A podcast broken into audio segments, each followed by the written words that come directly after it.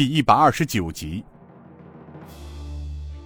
当赵知州陪同尹建平来到大厅时，他才看清楚，眼前的这位钦差大臣是那么的年轻，也就二十多岁的样子。他又认为当今万岁爷是不是老糊涂了？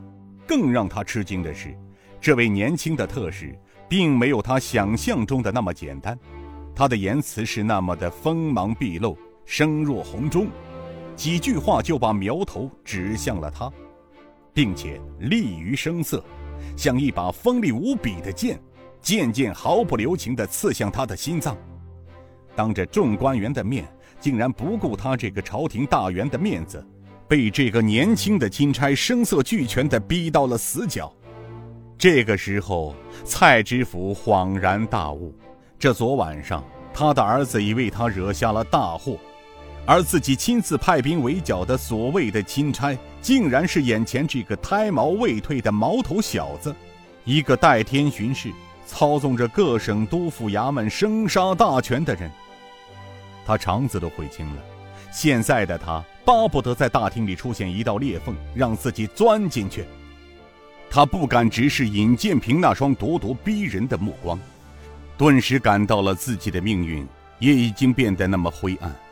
他想到了自己藏在地下库里的数千万两黄金白银和那些数以千计的珍宝，辛纳的九姨太，那娇艳欲滴的香体，还有那些曾经利用权势霸占的土地，还有血淋淋的冤魂，还有蔡知府头脑如重锤般的击打，砰的一声眩晕，躺到地上失去知觉。就在蔡知府倒下的同时。酒楼的大门口来了许多城中的百姓，他们静静地站在那里，黑油油一大片。此时，人群中有人喊道：“冤枉啊！冤枉啊！钦差大人，请为小女子做主啊！”那喊声声色俱全，一双青年女子身穿校服，跪在酒楼门前。赵都头，呃。卑职在，将他们请进来。呃是，呃特使大人。尹建平看着一对青年女子被舅舅陈掌柜扶了进来，他也知眼前的两个姑娘有何冤情了。身穿校服的姑娘来到大厅，在陈掌柜的指引下跪在了尹建平眼前，双手高举着状纸，嘴里喊道：“民女江陵城南。”阳春酒楼杨茂才的女儿杨春娥、杨春香拜见青天大老爷，求你为难女做主。尹建平接过状纸，上前扶起了两位姑娘。两位姐姐，请起。香儿，给两位姐姐看座。香儿送上了椅子，让她们姐妹俩坐了下来。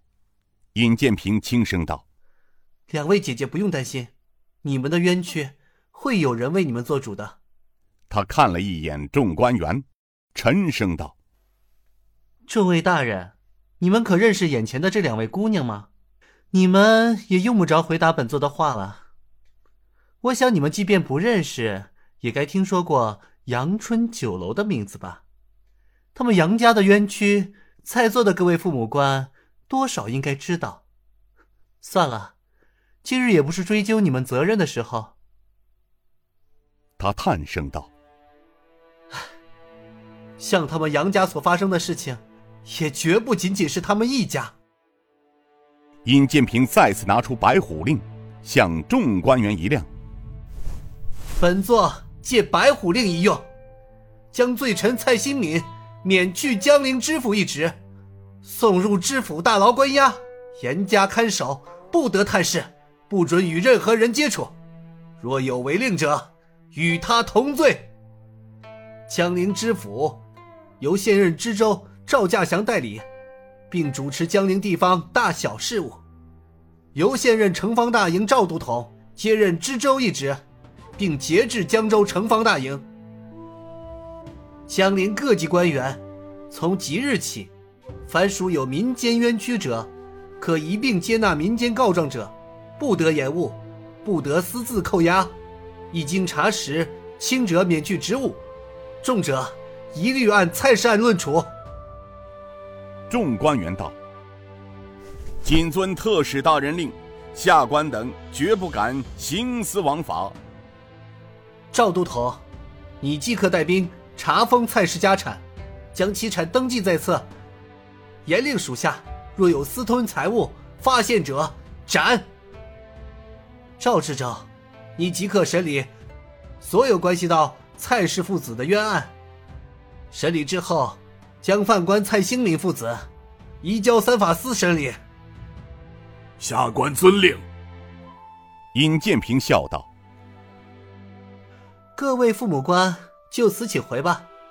我这是借用陈掌柜的酒楼办差。”不能为大家提供午饭。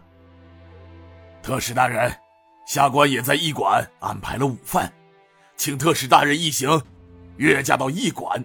等会儿还有一批未赶来的江陵地方官要觐见大人呢。尹建平笑道：“行，我们也不能够驳了知州大人的美意，不是？”